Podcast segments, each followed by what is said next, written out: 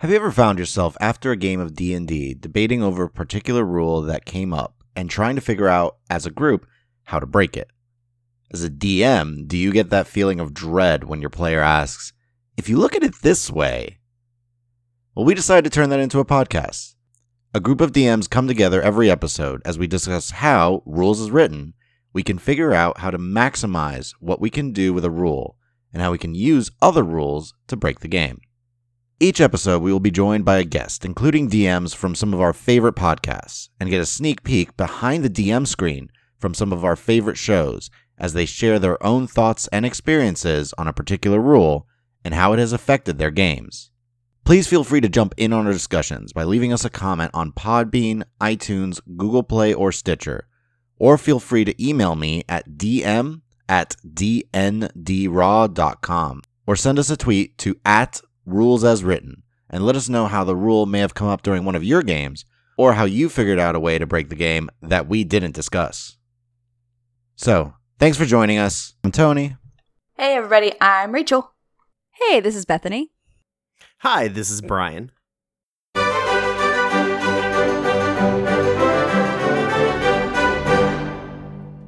This episode, our topic leveling systems. So, I guess the first thing is tell us about the room where it happened. the room where it happened is uh, we're, we're an actual play podcast uh, built on communal world building between good friends, and basically it's kind of our generic. That, that's our sort of generic pitch because we assume that at some point we'll kind of leave our current campaign. Uh, but right now, the room where it happened is just me and my friends, uh, kind of playing our D and D game that we were playing before we started recording um, when I I was sitting there DMing it and everything, and watching my f- the thing that was really interesting is like watching my friends who are not who don't have any sort of performance background. Mm-hmm. Um, I'm probably the only like I'm the closest thing, and I'm a theater major, but my background like my theater background was in uh, technical. I wasn't an actor, um, and so I'm watching them like create these really interesting characters and get really into it and I was like we could probably we could probably do a thing with this and so that's sort of the that is sort of the genesis of it. Right now we're playing in like a um like a homebrew world uh called loom which is a very very very high fantasy uh bordering on well not even really bordering on like straight up like rune punk style world uh with like a the way I generally describe the aesthetic is like if Boardwalk Empire had like a weird baby with Blade Runner. That's sort of what we're going for. So very like cyberpunk, like classic, you know, sort right, of technology. lots of cyberpunk, but also lots of bowler hats. Like uh, the cars are all old looking, but like function essentially like normal cars. And we'll just generally call it like because I'm bad at keeping a tone like a tonal through line, anyways. Uh, so we'll call things regularly like you know fantasy escalades and such. um, You're like let the let the viewer, you know, the listener's imagination fill in the blanks. yeah, exactly. Yeah. Um, but it's like generally kind of like a it's set in a it's set in a, like a like a high like a very powerful city state. Um, so essentially it's set in one city, so I don't have to I didn't flesh out the whole world hmm because the whole it's the cyberpunk idea of like you know there's one city and all of the things are basically happening in that city. So basically, L.A. and L.A. and uh, Blade, Blade Runner. Runner, Why, I yeah, for- yeah. forgot Mhm. Blade Runner. you know that thing with the Yeah. replicants, With the what, people what and the, and the stuff. really Yeah, with the long movie. yeah, the ro- Yeah. Yeah. robots. that thing. And so they're, you know, generally getting some interesting stuff taken care of there. Uh, I don't know if they're going to listen to it, so I don't want to talk too much about plot things because no, they that, might that's figure fair. something That's out. fair. Yeah. Uh, or you could just say, "No, I'm sorry. Secrets were shared on the internet in a place that you're not allowed to go to." You know, whatever Yep. you're comfortable with. In the dark I'm net. generally pretty. I'm I'm weirdly un like I keep some things close to my chest, like major plot points, but Mhm. a lot of times I'll just be like, "Oh yeah, yeah, that's what this thing was." Well, Like, yeah, stuff the in the fact, past, you're yeah. like, "Oh yeah, you guys totally missed that thing that happened." Ah, well. Or, I'll, or I send them pictures of all the. I also do a lot of miniatures for this game because I'm. It it seems fitting to like build very complex sets for my audio only format. of course, it's the only logical choice. So I send them pictures of all the miniatures I paint for for big upcoming fights, and they're like, "What is that?" I'm like, "I don't know. I don't know. I'm just painting things, You're just gonna have to tune in and find out, I guess. I guess we're ready to go ahead and start talking about our topic, which I had put as leveling systems, but according to the book is called character advancement, Oh, right, right. Mhm. which sounds like I don't know, like career progression or something like Yeah. that. Like I'm working Where on do you my see yourself character. in five years? Yeah, yeah. Uh, on the character advancement table, I really hope to be level ten. You know, down the road, Yeah. that sort of thing. But I guess the my question to you, Brian, is uh, how do you do leveling? Like, how do you grant XP, or what's your process as a DM? so the way that we do XP is I've stolen um so I don't use the the standard 5th edition um or actually I don't use any of the standard 5th edition uh systems for leveling up. So I don't like uh experience I don't personally like experience points uh for killing stuff. Mm-hmm. Um which is if if people like that that's 100% fine. It's their game. You have fun however however you want. Um I'm not saying that it's bad or good. I just in my experience whenever for one I don't do a whole a, a whole lot of combat. I'm trying to get better at making sure that there's like some fighty fights um every episode. Uh so or every time every session so like at least every other episode uh that we have fights in or that we have there will be fights. But because i realized at one point i was like listening back through the things. I'm like oh we, we went like five episodes without fighting a thing. This is weird. I feel like maybe we should actually do some adventuring in the very classic sense of adventuring, as opposed to just creative problem solving in RP. right. Well it's mostly just talking. Like we talk like er, my my folks do a lot of talking through situations.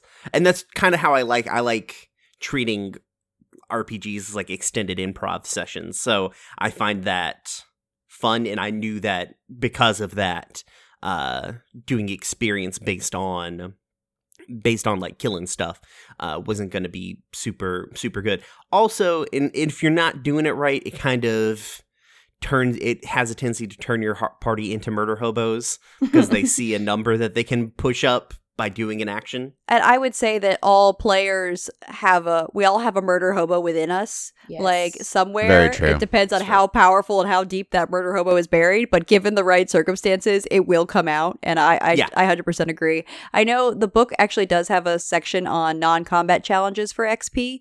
Like if you can reward XP for like going through negotiations and like forging agreements and that sort of thing, as like an alternative to just like XP for combat. It's true but they're very nebulous on the numbers They're more like take a look at combat and kind of like if it's as hard as that, like give that amount of XP. I'm like Yep. uh, okay, but it's really hard to quantify killing a bunch of monsters versus like navigating a really tense, I don't know, social situation like palace intrigue. Like I I don't know Right, how to say one Like, is as hard as the other.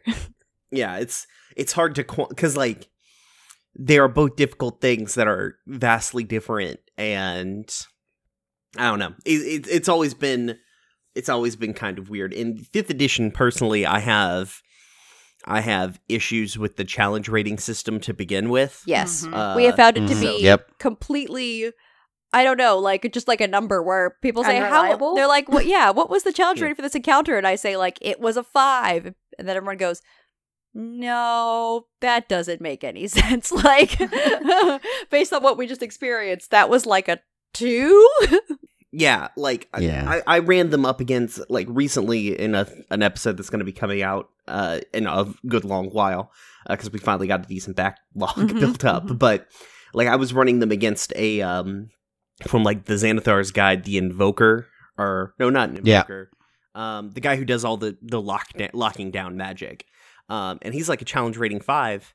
And I wasn't, so I just pulled him up and was like, okay, yeah, I'm just gonna throw this guy into this fight. And I realized, like, my so he's like theoretically a ninth level caster. mm-hmm. The warlock went toe to toe with him solo and almost killed this dude because this dude only had 40 hit points for a challenge rating five encounter. It's yeah. Yeah. I would pretty much say as a DM, uh, when I look at challenge ratings, I'm like, first off, I gotta like double their hit points for them to Yeah. make it through round one. Sometimes, yeah, Yep. Yeah, there's definitely a lot of squirreliness there. And I think maybe that's partly why granting XP seems odd because I know uh, it's hard to scale to the right amount, especially if you have a really talented group of adventurers or players who coordinate well together, like Mhm. making sure they're properly rewarded. I- I've just found XP. I guess you could do that with XP, but the amount of effort as a DM it would require for me to figure out that calculation is more than I'm willing to put in. Right, right. to XP. Well, for the XP, as far as it goes, like CR in in one of the the campaigns, you guys were like four level fifteen characters who went up against a CR twenty six and won. Yeah. Mhm. like in the by the numbers, that should basically be impossible. Yeah, Right. But we planned well. We coordinated. You planned. We had good equipment. And that Yeah. doesn't, yeah, I was gonna say, it doesn't take into account the equipment that everybody's using. Which inevitably people have once you get to higher levels. You're not like, Yep. I'm a Right. Oh, level yeah. 10 character and I really wish I had a magic item. Like, Well, it's a character using a pitchfork. I'm so bad about giving magical items. in my beginning of my career as a DM, I underestimated how incredibly valuable some magic items I granted early on would be and might have made some mistakes and had to then correct over the course of like the following years because I I gave Tony's character a Vorpal sword. I don't know if I say to be fair, I thought he'd be dead by now. That sounds mean. Yep. but I really thought his character would be dead by now. And I thought, okay, well, they'll work out and, you know, like, they'll probably retire the sword. It'll all be fine. But somehow he's managed to stay alive. Not because I'm trying to kill his character. It's just because his character's like that sacrificial, no, you all flee and I'll fight the big thing to the death kind of character. And I You thought, got an awesome and then we kill the big thing. Don't forget you have an awesome healer. Yeah, who keeps me alive? yeah, Rachel plays the healer who's like constantly keeping people from the brink of death. So, so yeah, it's just hard. I'm just really bad at like remembering to actually give them to them. so they're like Ah. level six now, and like two of them have magical items, and like only really one of those magical items is useful in combat. so you're like a dragon hoarding the treasure. I just keep. For, I just keep. I'm like we don't. We haven't done because of the nature of our world. We don't do anything res- close to resembling like a typical dungeon run. Mhm. Um, and so it's really hard. And the the guys that they kill are generally either like low level mooks or they don't have a chance to like if you're fighting in the middle of the street and the cop sirens are coming, you're not looting a body. You're getting you're getting out of there. Mhm. Um, I, I like what you're na- saying, but at the same time, based on the players I played with, no, they are looting that body. Like, Oh, yeah. Take that five seconds to rifle the pockets. Well, we did um when we the first time that they got some some of them have some magical items or have traded them around. It's just like really only one of them has like a good magic weapon and then everyone else has like some weird stuff. So like one player has a bag of magical beans. hey, like some people give XP rewards for non-combat stuff or as like special incentives for their players, but I, I Mhm. don't know. Since I don't do XP, that's not a system I use as a reward. And overall, people really like stuff in my games. They do. They want swag. Like, even if it's not useful, like you were saying, the bag of magic beans, Yeah. they want that. well, the the thing I'm realizing is like, oh, I probably need to start giving them stuff so I can because at some point I'm going to start throwing stuff at them that they physically can't fight Mhm. well without magical items. yes, So- it does make a difference. Yeah, Yup. those resistances. They're rough. Yep. So, how do you uh, tell your your players when they're gonna level? Then, Um, so the way that we do it is, uh, I kind of stole the leveling system from a powered by the apocalypse cyberpunk game called, um, called uh, the Sprawl. Mhm. Uh, so I was getting there's two of them called the Sprawl and the Veil, and I keep free, I get them mixed up constantly. Um, but in the Sprawl, uh, each character had two directives, and those directives are kind of like they're not they're not guiding point point they're not really supposed to be like influencing the way that your character works. They're supposed to be tied into how your character already is.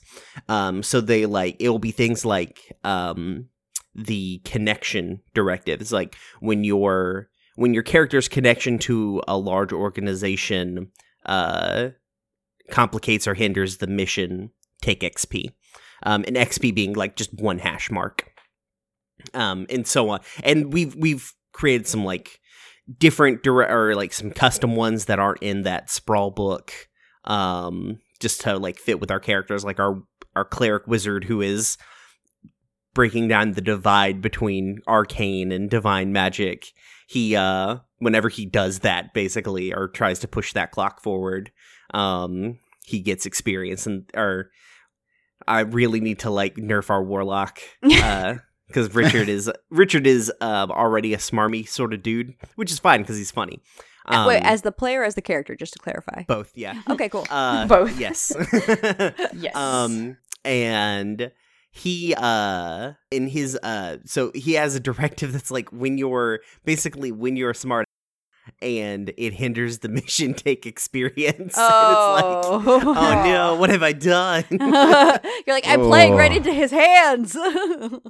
And then we have um and then on top of that at the beginning of every quote unquote mission and the the mission the quote mission structure has become significantly more nebulous as we've gone on. But i just kind of know when we're starting basically when we're starting a project uh, or the team starts a project uh, they get one experience. And then if they uh, if they complete it to the letter that is sort of set out and expected of them they get two experience um and it can be negotiated from there. So like if in like one of the major arcs that they had, they um we don't generally do a lot of experience talk like on on mic or whatever. When they were basically conscripted uh by that CEO to go steal a, like a uh, an artifact uh from the religious military police.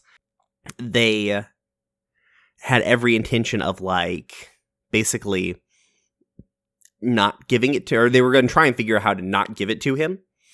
Um and so i had figured out solutions on like well so you can get less experience if you don't complete it to the letter but you get like one experience and something else. So it allows me to like sort of negotiate the ends of our things and give them options to do stuff as opposed to like make sure that they know like you know just because you don't want to complete a mission to the letter doesn't mean that you get nothing out of it. You just typically just won't get the two experience um, that would come to the end of that. Uh, and then so basically they do that plus it's like uh, two plus their level, and once they figure they they fill that up, they level up.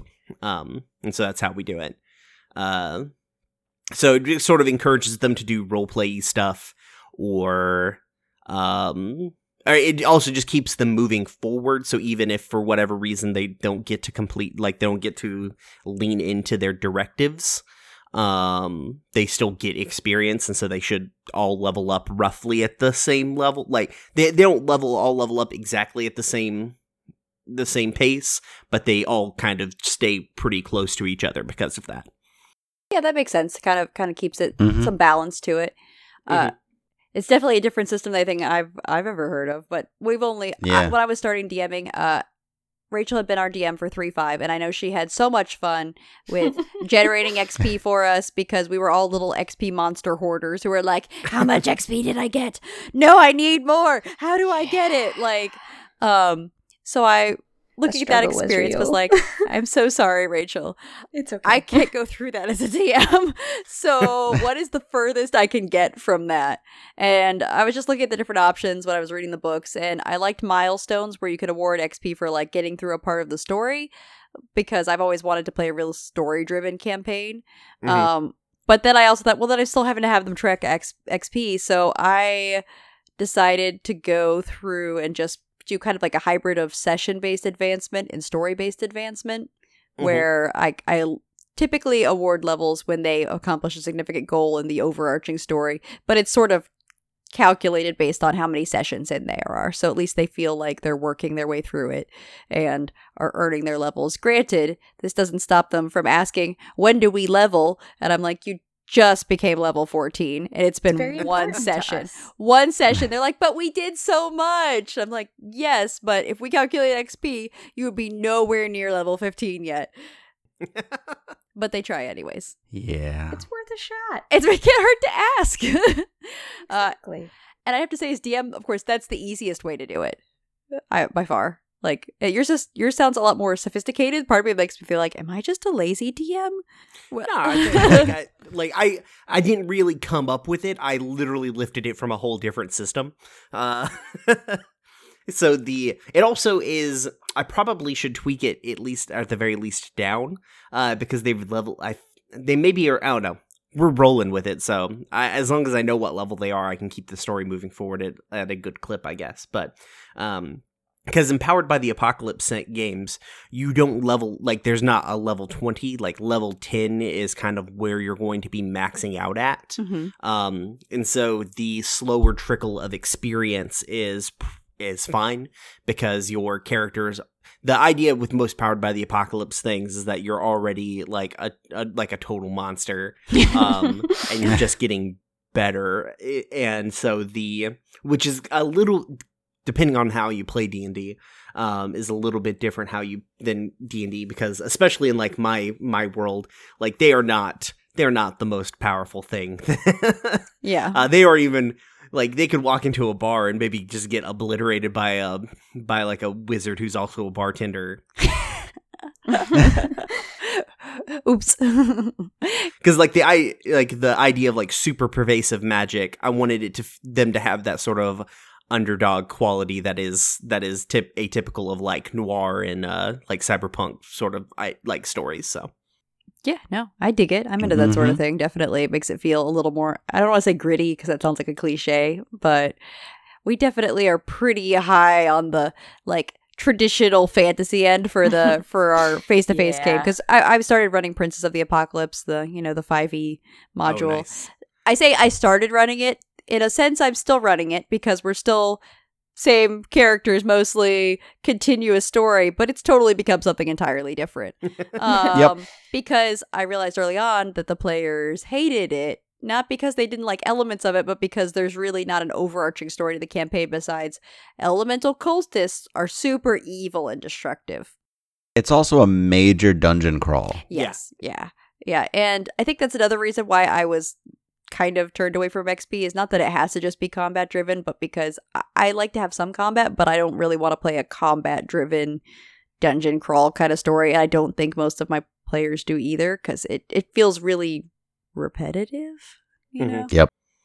it is it, it's when uh, dungeon crawls are typically when Dungeons and Dragons becomes like a capital G RPG, uh, which isn't necessarily bad. Like I know that a lot of people like to play it as like essentially like a tabletop strategy game, which is like legit. Like that's and it can be fun that way. It's just that's not like a lot of times I just don't find that super super duper in- engaging because like combat in fifth edition can bog pretty Yes. quickly. Mhm. So Yeah, Yep. and I'd say that's one of our goals with combat is to try to keep it flowing, especially when there's a lot of players that everybody gets to feel like they're participating and they're heroes, but like overall I don't have that many rounds of combat and I don't like to add a lot of NPCs, like to help them. I try to keep it as simple as possible. You guys, you Mhm. frighten the monsters, you go kill the monsters. Some of you almost die because you made bad decisions, but then Rachel's character heals everybody, so it all works out. Yep. I can't I can't I can hardly knock these I can hardly knock my group down.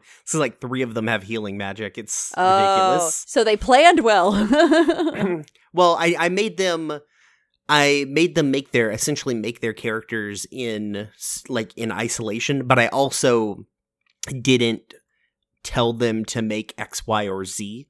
Like I'm like, don't worry about fi- filling any sort of role inside the party. Just make the most interesting character that you want to make. And so what we ended up with was like a guy who was um, Andrew, who is the most like rules like well well versed rules wise and also my rules lawyer at the table and the Mhm. guy i can be like hey andrew how does this work and he'll be like this is how it works i'm like sick how it works guys um and he has like a hybrid so his character started off as like one level of cleric and then the rest of his levels are in wizard so he's a cleric who can like deal out a ridiculous amount of like melee damage and has an 18 ac Mhm. Jeez. um and but is leveling up the trade-off is that he is he is not scaling with the rest of the party. So I mean, he's also starting to hit those like middle levels of wizard that aren't like nuke everything from orbit. Yeah, yeah, yeah. but luckily unlike most wizards he's gonna be just fine during those levels. Um but it's turned out pretty good but he's like he's got enough cleric levels to be able to like get somebody up off the ground. Then we also have a paladin and then we have an also like a, just a pure cleric. Um and so it's like healing magic is not a thing that like i just haven't even bothered ever giving them potions because i'm like yeah you'll never you'll literally never need these it's fine And we always take stock in our game. Like, how many potions Oh, yeah. does everybody have before we go into this area? Because we know we're gonna get hit by something. Does everyone have at least one? Yeah. Well, Okay. it's because it's because you know typically we we've only had one healer in the campaign because we do tend to Mhm. do like we tend to go the the I guess the roles route of like, okay, let's Right. try to have some amount of balance. And it's because I don't know if you want to explain it, Rachel, or if you want us to fess up to what we did. Um, you mean with the with with our first characters? Uh, yeah. So that was my mistake as a DM, letting them make whatever they wanted. Um, and there was three of them, and Yes. they made them all separately for the most part. Um, so we wound up with a a ranger, a Hi. a you were a sorcerer, right? I was a sorcerer. I always yeah. want to say wizard, but I'm like sorcerer No.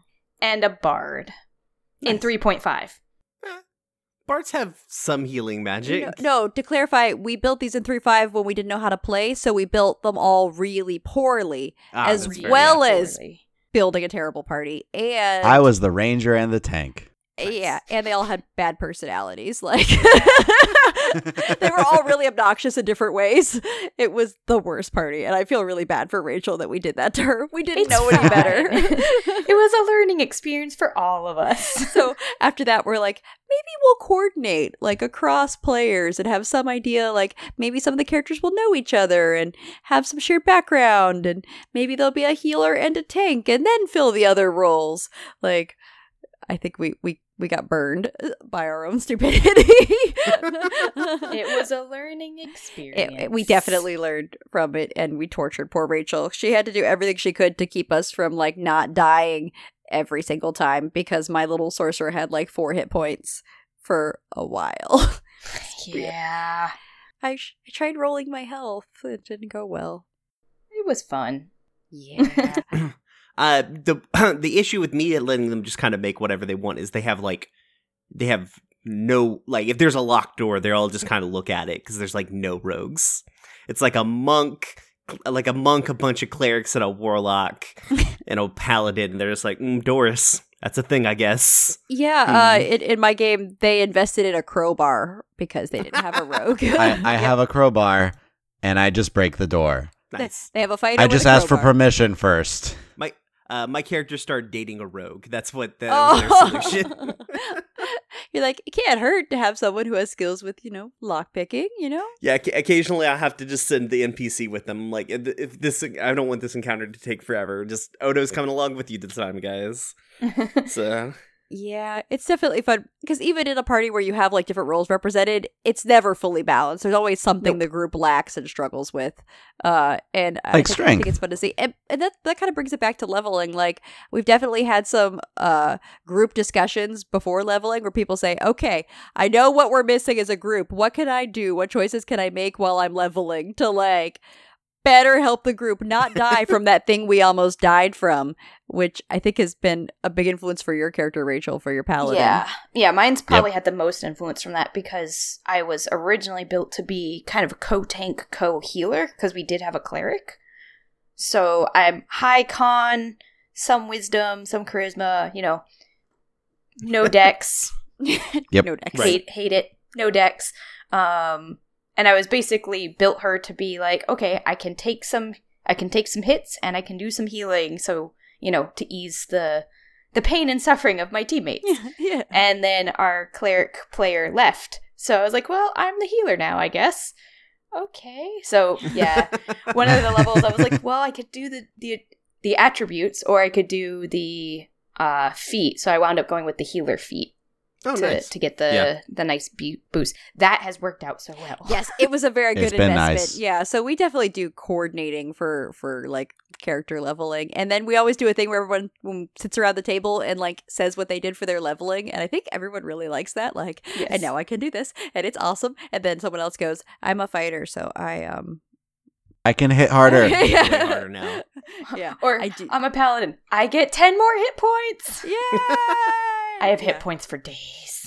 Yep. Yeah, so I was just looking at the other leveling systems we had in here, and uh, one I thought was interesting. Uh, it's in Xanathar's guide under shared campaigns character advancement. So when you have like different DMs for different, almost like one shots within the same like character arc, they have a system up there called uh, checkpoints. So you get like a checkpoint for each hour that an adventure is designed to last. Oh, interesting. So it basically means as long as you keep playing and keep working through stuff, you're going to get these checkpoints, even if you don't, even if you take longer than you were supposed to or do it entirely differently. Like you're going to keep accumulating these and then once you get a certain number of checkpoints depending on your level you get to the next level and i kind of like that for a certain type of campaign Yep. I wonder if they base that off of uh, the way that they do stuff in the Adventurers League because I have That's no idea how thinking. the leveling up system works in the Adventurers League. So I Um, was just pulling that up that you mentioned that because uh, I played back forever ago in fourth edition when that Mhm. kind of first came out, and I do recall at the end of each session, um, you so you tracked it online and it was based on, if I recall, it was based on like the arcs you did. So like each each adventure had like a code, like you know A one, A two, A three, and you had to complete A one through three before you could do A four, because that's where you leveled up after you got those first three or something. So and it, but it was all done online. So it was it would, at the end of the session you would get told by whoever was DMing it, okay, you gained X amount of experience points. If you've completed the three, you may now next session play, you know, A four or whatever the the coding was. I'm looking at the rules right now for Adventurers League, and it's broken into tiers of play. So there's first tier, which is like levels one to four. Second tier is five to ten, then eleven to sixteen, and seventeen to twenty. And uh, that level determines like which tiers of adventures you can play, and you do earn XP to advance your level. Okay. Okay, interesting.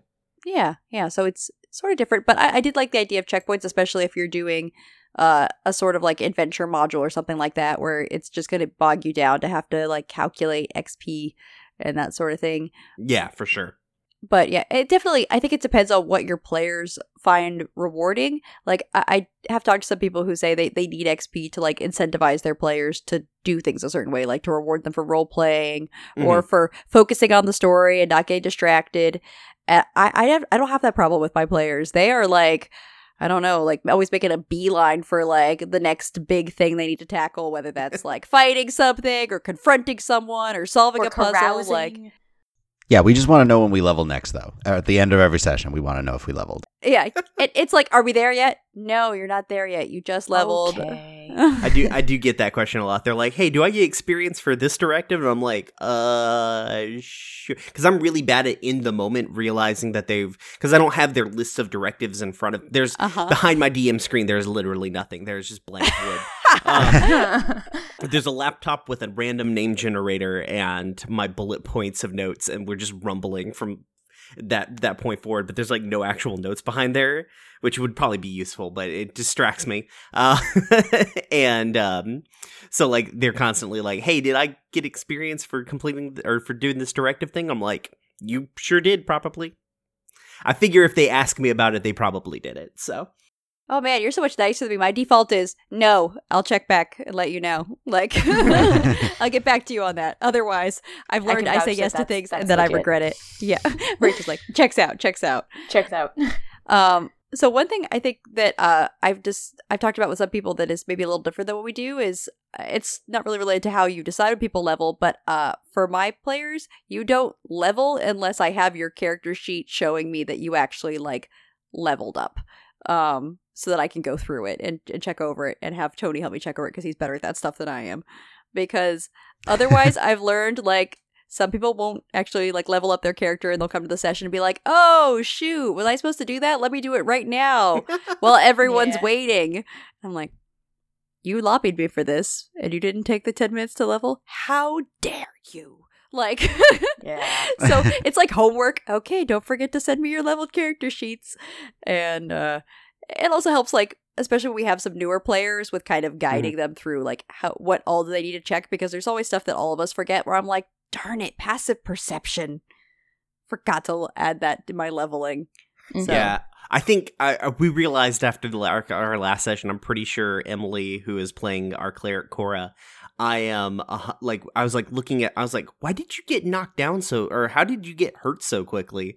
And she's like, I don't know. I just have this many hit- points. I'm like, I'm doing the math in my head. I'm like, this can't be right. You've missed a You've missed a hit point jump somewhere. To like add some roll a dice, add some hit points to that. Even if you didn't, this is too low. I'm gonna You're like, it just doesn't work. I'm gonna turn you into a mist. Like, like Yeah, I think that definitely helps with sort of like, uh, yeah, kind of doing a check in. And that's also why we do the whole like sitting and explaining to the rest of the party, okay, here's the stuff I can do now or what's changed.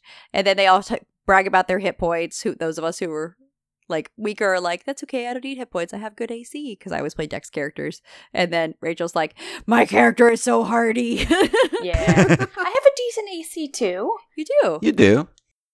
So, question for you guys: Yeah. um, When your characters do not just like a normal level up, like oh, I go up hit points and I get more spells or whatever, but like when they do more interesting things on their level ups, when they take like an interesting feat Mhm. or uh, cross class into something else, uh, do you guys represent that in game, or you just are you just kind of go with it?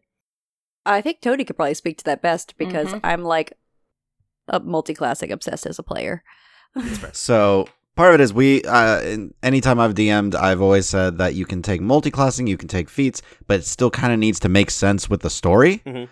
and it winds up being uh, best represented by Bethany's Ranger, Rogue, Fighter, Cleric. I loved that character so much she was the best at stabbing like Uh, she couldn't take a hit, no but she could wreck everybody. got total glass cannon Yeah, so she started like I, I told him like, oh, we're gonna play out of the abyss. It's a lot of travel. So she you you initially were like, oh, okay, well let me let me be a ranger. I'll do survival stuff. because I don't want us And- to get lost and starve to death in the Underdark. That was number one goal. sad. Number one goal for the campaign. That like it can't end like that. Yeah, TPK, the party just starts. yeah. and then from there, it's like, oh, well, you met a NPC who is absolutely a rogue, Yeah. super shady about it, and just like, you know what? Let me let me get some expertise here. Like, I want to train up to be a rogue because no one is super stealthy but me. So let me be stealthier. Yeah, so in character, I'm like, I will ask him to be my my mentor. This weird, sketchy gnome will become my my mentor, teach me how to do lockpicking. Like that seems useful. Yeah, That seems good. And then a bit later comes along like your your husband NPC character um is a fighter and she's like, Well, I want to hit things harder. Like I, I, I hit pretty well, but I want to hit harder. So she's like, Well, how, can I can I ask him to train me to in in being a fighter? It's like, okay, well, took some time and then the next level, yeah, one level in fighter. And eventually it was, well, I'm a follower of Eilistraee, you know, the, the only good drow goddess. We're fighting demon lords and all that kind of thing. I'm going to pray a lot more. I'm just going to keep praying and praying and praying and one level in cleric. Well, no, it wasn't just praying. I also made best friends with our like NPC cleric who was like teaching me how to cleric.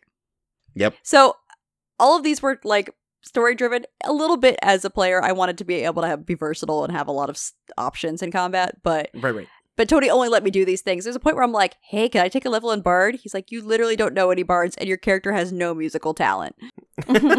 also, you're already fourth thing. and I was like, "Heck, what's one more? I've got the stats for it." Like, uh, but we've always said that it needs to have some sort of relevance, and it can't be like randomly out of nowhere. I would like to take a level in bard, and you're like, "But I mean, I guess you could if there's someone you know who could teach you, or." Like, there's certain combinations that would be a cool class combination, but just don't make sense with the story. Like, I I think that's it's always been story driven for us. Yeah, because like with my with my folks, when they've taken feats that are outside of what their clar- their character would normally do, so like when Tessa the Paladin was like, "I'm gonna get uh, heavy armor proficiency or whatever," I'm like, "Yeah, that makes sense. You just you just get like, you probably like that's fine. You just wear your armor a lot. You figured it out. Yeah. Um, You you got out. good at armor that wearing. Seems, That seems like a thing that we don't need a montage for Yes. because uh, Training Tessa's montage. yeah, Tessa's literally a walking suit of armor. Rachel, you have in the the na- the your little anecdotes the stress of power leveling. I think you added that. Yes, that was me. Yes. What what did you mean by that? Uh, so that was just kind of the uh, when we played through um, Hoard with Ryan, and we were we basically went levels one through five, and then we skipped to eight, and then we skipped to ten, and then we skipped to twenty. And when you go from ten level ten to level twenty, you gain a lot of stuff. And it's really awesome, but it's also very stressful because you're like, did I miss something at like level 14 that's I'm not remembering and now I'm screwed up my whole character sheet? So it's just kind of like I wanted to just kind of touch on that, like the power leveling, if you've ever done that, and how did it go? And how did you feel playing the character after that? Because it was very hard.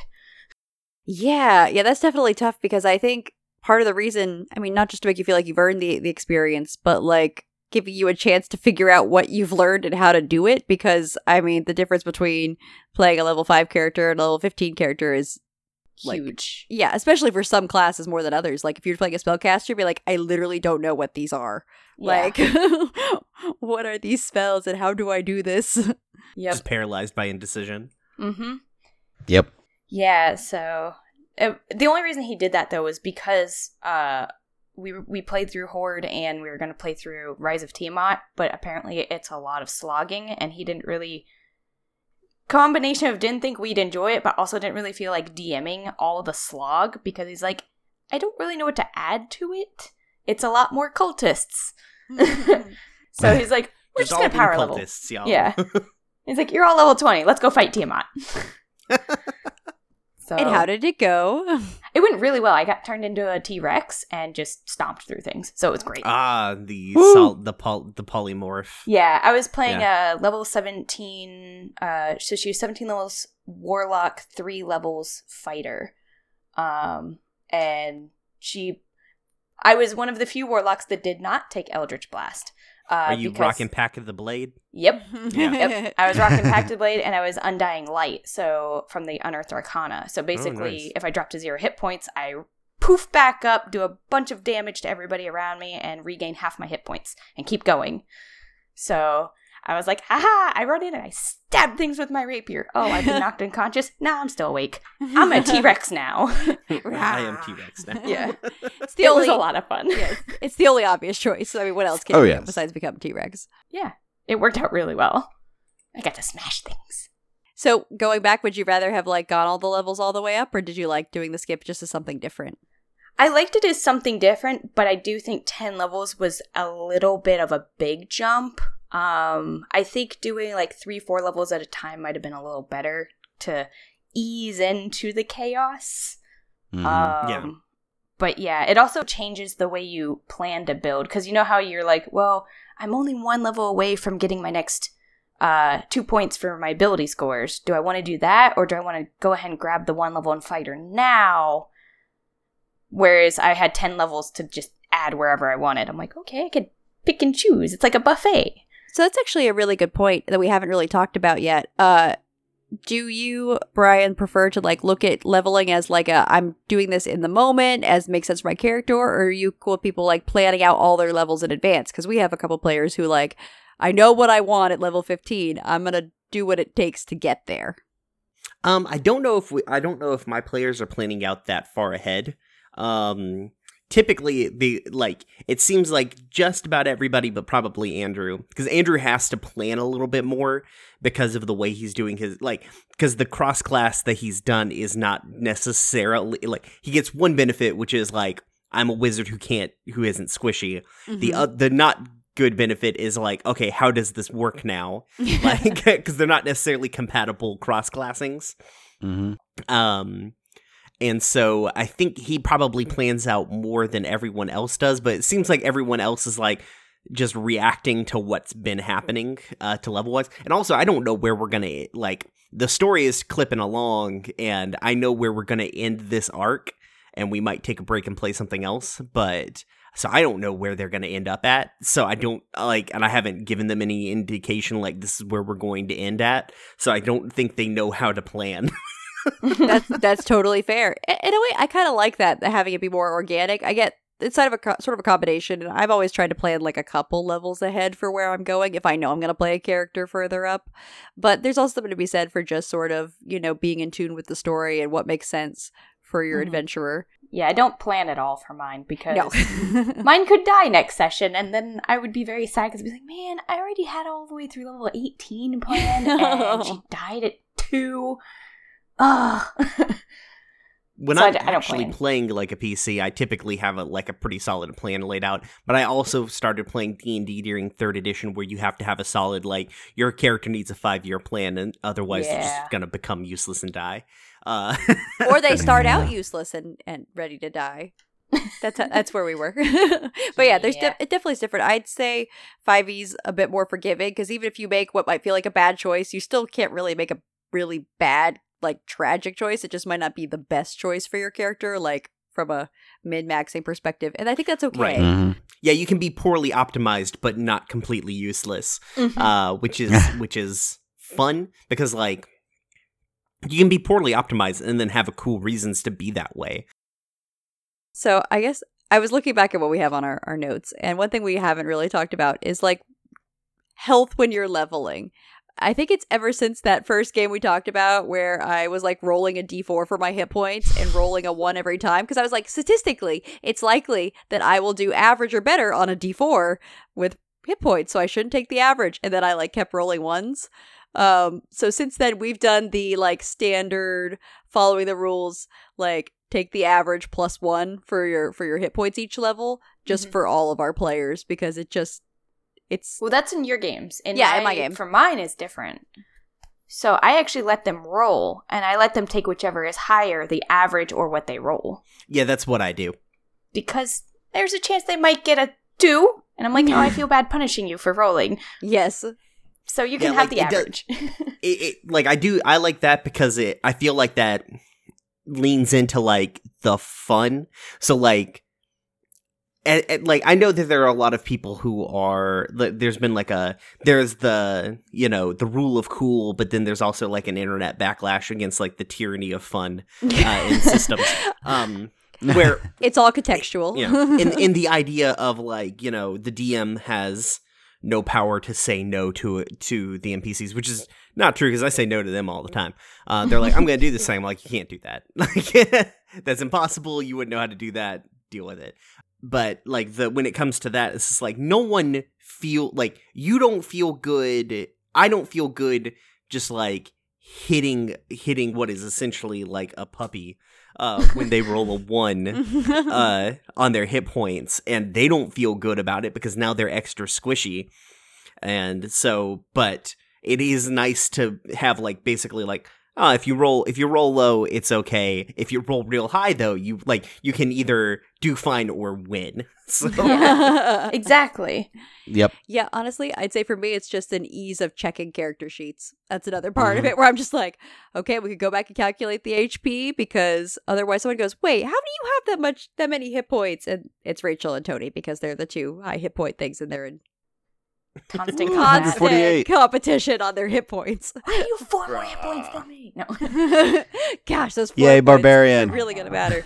Um, so it's really just an expediency thing. But I, I, I am open to the idea of of uh, giving people a chance to roll or, you know, take the average and, and have some more flexibility. One thing I think comes up a lot with like leveling, if you're not doing XP, is how do you handle it when a uh, character or player is absent? How do you handle that with like XP or like just playing their character? What's your approach there? Um, well, mostly we don't, for the most part, we don't record without everybody there, uh, just because it's real, like it's, we, I, I it's hard for, because a lot of times we'll stop mid story. Um, and so I just, if we, if all five of, or all six of us can't be there, uh, then we just don't play or we reschedule. Um, though we've had a couple of players like not show up, but those were, luckily it was like for one shots and we had people fill in for them. Um, though how I would how I've kind of thought about doing it is um doing a uh, like basically they still get them because of the way our system works you gain xp through either doing stuff based on your directives or the mission so you still get mission xp um but obviously you don't get directive xp because you weren't there to do the thing so so you, it's a little bit a Yep. little bit of little bit of both sort of Yeah, yeah, that makes sense. I'd have to say overall, I've definitely just kind of gone with the expedient method of if you're not there, which has hardly ever happened, uh, you know, you're you're just gonna keep leveling with everybody else. But I, I've never had the problem of having like just a straight up no show. Like people have always said, like I can't come because I have to go to a funeral, and I'm like, okay, I should not. Yep. I should not penalize your character because as a human being, you have an important life event you need to be part of. fair Um, but I definitely think that's one of the reasons some people do like to keep XP in is because they do have it as like an incentive for people to show up. And I, I guess maybe I'm lucky as a DM, I haven't had that problem. And for our podcast, we only, as like you guys, really record if people are there. Yep. we did have one time where where one of our players had Nick had to to go, and so Tony like found a way to like sort of send his character off on a slight separate adventure so that we could continue Yep. recording, but he also would could get to have his own experience separately and still be part of the narrative, and then bring him back into with the rest of us. Uh, before we started recording, when we still had we had six players and me, um, one of our players missed a session, and I ended up just pilot because they it, like they missed the session. They were like in the middle of the thing, and so I just started piloting them. So I got to pretend to just be like do my weird impressions of all my friends, which was fun. um, which is actually like- what I do now because they've like in the one shots they created a bunch of NPCs that I've I've been bringing back in. So I just keep pretending to be all my friends at the table to their faces, which is Oh, always gosh. fun. yeah, in my my face to face game, we have had a couple player absences, and generally I hand over their character sheet for combat to another player, like whoever has played that class before or is like most equipped to do that. Like Tony, who's playing the fighter, who really doesn't have to think too much about what he's gonna do. No offense to Tony. I go and smash it. Um, so I'm like, okay, so you're gonna be like take care of his sorcerer in combat, so I don't have to worry about him. He still is like cooperating with the group, and you can handle him. But I'll just play him in uh NRP, and he'll be quieter than usual. Like, I don't want to push the narrative, even if like as a player he might be more involved. I don't want to intrude his DM on that process, so he'll be slightly more agreeable. Not that he isn't always agreeable, but just like more like, well, whatever the group wants to do on major decisions. Yeah, I've done it sometimes too, and I won't have them like roll a check, even though like they probably would, unless the rest, everyone else, kind of asks like, "Hey, how, uh, do you know anything?" Yeah. which they do sometimes if the like yeah, they sometimes roll really well. Yeah so just kind of like a like an npc just for that session is usually i think the easiest way and not to have the the character make any major decisions while their player is gone. But so they're still part of the narrative because i know some other people try to just like remove them from the game or they're just kind of absent and that sometimes that feels weird especially if it's like a really cooperative group of players or characters where they're used to like discussing everything endlessly. I'm not at all referring to anybody here No, no. What? We would never. I don't understand. Do understand. not argue about who rides in what cart at every chance. you gotta nail down the details. yeah, we focus on the details a little too much sometimes. it's More than we it's one need of your to. greatest strengths as a group. You really pay attention to the details, but also sometimes as a DM, I can just like sit back for like an hour and just let them talk. Like, I'm like, Literally about who's riding in which cart. yes, and other key decisions. But mostly Should I wear the red hat or the blue? It's hat? mostly cards. Yeah, it's mostly cards. Yeah, the carts is I, I in our previous episode of, of Rules is Written, I ranted about them and carts already. Um, Yeah. yeah, It's a I'm constant like, struggle. I like just make a decision. Oh my gosh, it doesn't matter. It doesn't matter. Why? yeah, but it's when you're playing, you don't know what matters, or what doesn't. So you have to assume literally everything matters. Yeah, I think the only extra thing I have to add is because I do run the games with the kids. Oh, Oh, yes. So like our our thing that we do for what we've been trying to do is when we do run games because our program is very like come when you can and leave when you have Mhm. to. Um, we do try to make it so that each each session is almost like a one shot so that we always end up at a place where if somebody can't make it to the next one, it's fine, which kind of takes out some of the drama cuz you're like you have to have in like a 2 hour cuz we only play for 2 hours, so you have to have the beginning, middle and end all in one little Right. session. You run it like a procedural. Yeah, and it's really not as satisfying to be like, okay, now you're gonna fight the monster. Oh, we're out of time. Okay, I guess you're. Everybody, give me a handful of d20s, and we'll see if you kill the monster, or how long it takes for you to kill the monster. Which I have had to do that, where we actually were on the last session, so I was like, uh, everybody roll me three d20s, and I think two of them rolled like two of their three were below ten. And I was like, your characters are knocked unconscious. You three are still alive. You managed to kill the monster. You have to like wing it. But it's very unsatisfying. Very. Yeah. Um, probably a good way to look at that is like to dig into the Adventurer League rules, since that's kind of their their bag. Um, Mhm. they might have some suggestions about that because they do pretty interesting. They have to do some pretty Yeah. interesting stuff, seeing as you're there's no guarantee you're gonna have the same party composition. from week to week. Like I showed up when I the only time I've ever played Adventurers League, I showed up and they're like, "Well, we're halfway through this adventure, but none of you were here last week, so this is what we're doing. You're just you show up." Like All that matters is that you're here now. Yeah.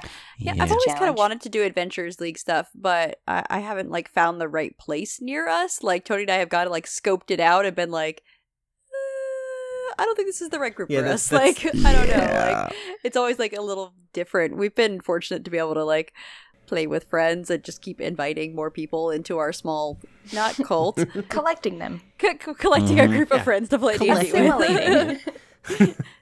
Assimilating. Yes, we're like the Borg in our That's fair. approach to D and D playing. But yeah, I think we talked about everything. I don't know how we wrap this all up though. Thanks for listening. Bye. Oh, No. okay. There you go. Like, Rachel hangs up. I guess. wha- No. I guess what we've determined kind of is when it comes to leveling, I don't think there's a best way or even like a better way. It's really just whatever is working for your game Yeah. because Yeah. different people want different things. Yeah. What I plan to do with the kids for at my my regular gaming or you know regular sessions with them is my idea was when they write when they understand how their character works at level one, they will progress to level two because they have no concept of experience. They have no concept of like miles. They have none of that like notions or mm-hmm. anything. So I'm like, when they understand how their character is supposed to work and they get the grasp of the basic rules and aren't trying to eat the d4s, I will then allow them to move to level two. We have Mhm. yet to reach that point. Oh. Adorable. Yeah. So I think we covered everything on our topics that comes to my mind. Any, Oh, yeah. Any last thoughts? Um, I guess like my last thoughts is like if you're going to do it, just make sure that whatever you're going to do experience wise, your players are also chill with. Uh, communication is the lifeblood of this game, and uh, without it, everyone like somebody's going to end up having a bad time, and it's not like the. No matter how you play the game, having a bad time is never the goal. Yeah, we all just want to have fun, get along, have a good story. We're simple people overall, most of us. Mm-hmm. Yeah, yeah, that's a good point. Just have the expectations set early on so no one's like, wait, what? And, and and like also i mean as a proponent of this like don't don't be afraid to like get weird or fudge it like Don't be afraid to get Yeah. weird. that's a good slogan for D&D in general. Don't be afraid to yeah get weird. exactly the best the best the best moments of d&d are when you like go well beyond the scope of the book So, how did you get into like tabletop role-playing games originally? Um like way back in when i was in, in the far off days of when i was in high school Mm-hmm. um i had this like weird stem class um it wasn't a stem class it was something else because i i went to high school long before stem was a thing but um Prehistoric STEM. Okay. yeah right uh anyways we were in that class and it was super boring um and one of the guys is like hey you guys want to do this d&d and we're like yeah we all know vaguely what d&d is. Um and this is like close to the release of yeah it was pretty close to the release of third edition. Um and so we had that the third edition like it's the um little play kit that comes in like the yellow box and stuff. Uh and that's what we basically got started on and then we kind of ended up getting through that quickly and going off and doing our own our own weird thing but that was sort of my beginning is lots of long times or lots of whole weekends on in high school spent playing games and then in college getting into like different and weirder systems so you know experimenting in college like everyone Yeah, yeah, does. that's exactly what Yeah. people mean. That's what people mean when they say that phrase. They're definitely talking about different Yeah. rule sets and uh, yeah, Yep. systems for Yeah. tabletop role playing games for sure. That's my understanding when I hear it. Oh, yeah. So then, what made you decide to like transition into podcasting for the game you were running? I, I think they like I just really liked what my players were doing Mhm. and I was like they could be doing a thing like I mean also I like listen to like a gajillion podcasts like most like most of my week is spent listening to actual play podcasts but like the other thing is just like like listening to my players and being like, "This is this is a pretty good story we're all making. Somebody will probably like this." We're doing a good thing. Let's share it. yeah. And like I had done one I mean, I was like, well, I've got like one failed podcast. I could probably stand to have two. So so you're like, take two. Yeah, yeah. Yeah, I can get that. We definitely got into podcasting just as a hey, let's do a thing and see what happens. And yeah, see where it leads. We are really formal about our whole approach. Oh yeah. oh, super formal. This is much easier to generate content for than my last podcast because I had like a last po- my last podcast I did was like uh doing this is like a Steven Universe podcast and uh it's really hard to generate content when they don't release episodes for like 8 months. Yeah, yeah, we kind of, kind of left some weird lulls in, in your podcasting. I can see that. Yeah, that would be a Yeah. struggle. Otherwise, you have to keep riffing on the same stuff. Mhm. yeah, it's nice to have a, a broad approach when you can create the world and you have full control, by which I mean, as DM, minimal control over what happens in your story, because we all Right. know the players are really where that's where it happens. Yeah. so, uh, what's your favorite system to play if you're gonna play a game? I guess it sort of depends on what I actually want to do. I like most powered by the apocalypse systems. uh, just because it's real easy to like boom and that like it's real easy to start getting momentum going because it doesn't require i mean it still requires some pre-planning but not quite as much because it's a reactive like as the dm you're not proactive you're reactive to the players so that makes it more interesting i think Mhm. um i mean i like fifth edition that's what we're playing now Yeah. um Us I mean- too. Funny enough. yeah, just kind of like I've molded it to kind of fit what I wanted it to do. Um, but that's about that is about it. Um, I I like so, I, I've played a lot of like weird indie systems that are like very rules light and like GMless sort of systems that are also fun. So like we did a we did a one shot um when we were trying we did like a in universe like time jump and we were like well what happened during that and so we did like a game of uh, Kingdom that was really fun. Um, and also like I've played this game. There's this game called Fiasco that is basically like uh, it's like a GM-less uh dice for the most part diceless um game that is like a Coen Brothers movie where it's like everything goes terrible. And- um, but you generate your you generate what the plot is and what your characters are by like rolling a whole bunch of dice at the beginning and assigning them to categories um based on what numbers you got. Like and the the numbers don't matter. Like it doesn't matter if one's higher or lower. It just is a number to help facilitate like picking stuff. Okay. that's really interesting as well Yeah, we're definitely trying to like well, we're still playing 5e for like our campaign. It's Mhm. something we've been trying to like check out new systems and branch out and not just stay in like the warm comfort zone of D and D. right Because I know we're missing out on other great systems. yes.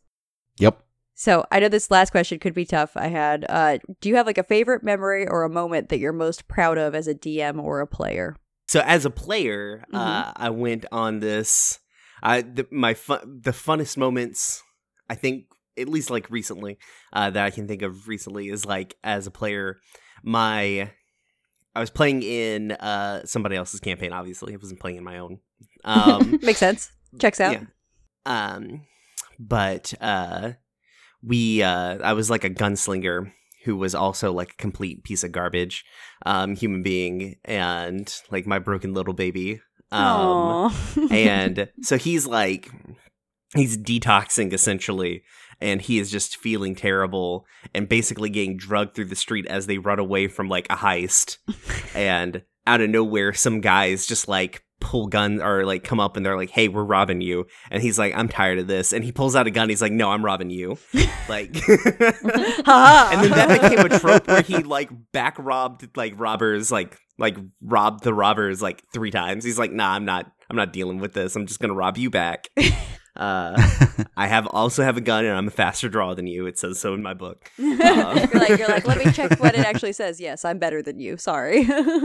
dm wise though is uh during this game uh we were playing and uh they had so previous to us starting up they had completed a very big thing where they killed one of the heads of like essentially the mega corporations that exist in our world Um, the problem is that that head, uh, the company that that guy worked for, one of our players also worked for, and worked for like as the bodyguard of another CEO who was on that board of directors, and so like he gets called in, um, and is like, hey. I know what you did uh, because they they got into the building just fine. They got out of the building terribly, uh, and so so their identities kind of got out there. And he's like, "Listen, I'm like, you're gonna get this thing for me, or I'm gonna like basically kill your parents." And at some point, Danielle, who was playing this character, was so very worried about the situation as it was going on that she is like sitting there and I'm like I'm I'm going through the motions and everything and I can tell like she's really worked up. Not like freaking out or anything like that, but like physically nervous about the outcome. And then I realized that she is just like she is pounding whiskey. Like oh gosh. just like doing actual shots and I'm like, "How many of those have you had?" She's like, "I don't know, like 6." I'm like, "What?" So I'm like, okay, good. I'm glad that you're invested. Uh, you seem really, really, uh, yeah, like you care about what the outcome is here. Nice, nice, yeah. So that was pretty fun, being like seeing that like every. It's nice when I realize like they've become very invested in their characters, um, to the point of like actually worrying about what the the out like being that worried about the outcome for their for their for their little pretend people hey, they're not pretend. They're as real as real people to us in the moment, I'm sure. Yep. I don't know what you're talking about. I am not invested in my character. Yeah. Well, thank you for answering our questions. Oh, no problem. gives us a really good. I figure that'll be a great intro for people listening to the episode. If they haven't listened to your podcast, they will definitely want to now. Cool, cool. Thank you, Brian, for joining us On on Rules yeah. I mean it was super, super, super duper fun. So had, had a great time. Yeah, it was a blast having Yeah. you here. yeah, it's always great for us to hear other perspectives because we tend to play with the same people and we're like in our own little like D and D bubble. All right. Yeah, I was just gonna say, uh, yeah, Brian, uh, why don't you tell everybody where they can Oh find yeah, you? at? you can uh, you can find our podcast uh, pretty much where everywhere you can find podcasts at. So it's the room where it happened. Um, you're gonna get some other Hamilton stuff related to it. Don't worry. Um, but you can find us on iTunes and Google Play and also Podbean. You can pretty much get us on all your various podcatchers. If you want to interact with us, you can find us on pretty much all the social medias. The one that the ones that we're most active on are Instagram and Twitter. Uh, we're at Roomware Pod on both of those. Um, come talk to me on Twitter. I will definitely talk to you because my job is boring. Uh, and you can find all kinds of of interesting stuff. Um, we've just recently started um, a new arc, so episode 15 would be a good jumping on point. Um, things are going to get. I know for a fact because we've recorded a bunch of episodes already. Um, things are going to get real wacky and real weird um, over the course of this next arc. So, so it should be should be a fun time. All right. Thank you again for joining us, Brian, and everyone. You should definitely check out the room where it happens.